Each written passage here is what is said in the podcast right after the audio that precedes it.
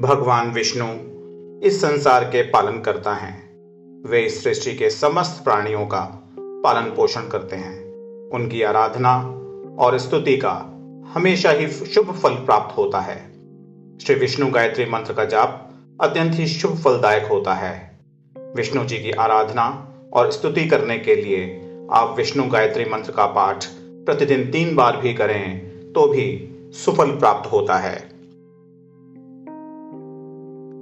ॐ त्रैलोक्यमोहनाय विद्महे आत्मारामाय धीमहि तन्नो विष्णु प्रचोदयात्। ॐ त्रैलोक्यमोहनाय विद्महे आत्मारामाय धीमहि तन्नो विष्णु प्रचोदयात्। ॐ त्रैलोक्यमोहनाय विद्महे, आत्मारामाय धीमहि, तन्नो विष्णु प्रचोदयात्।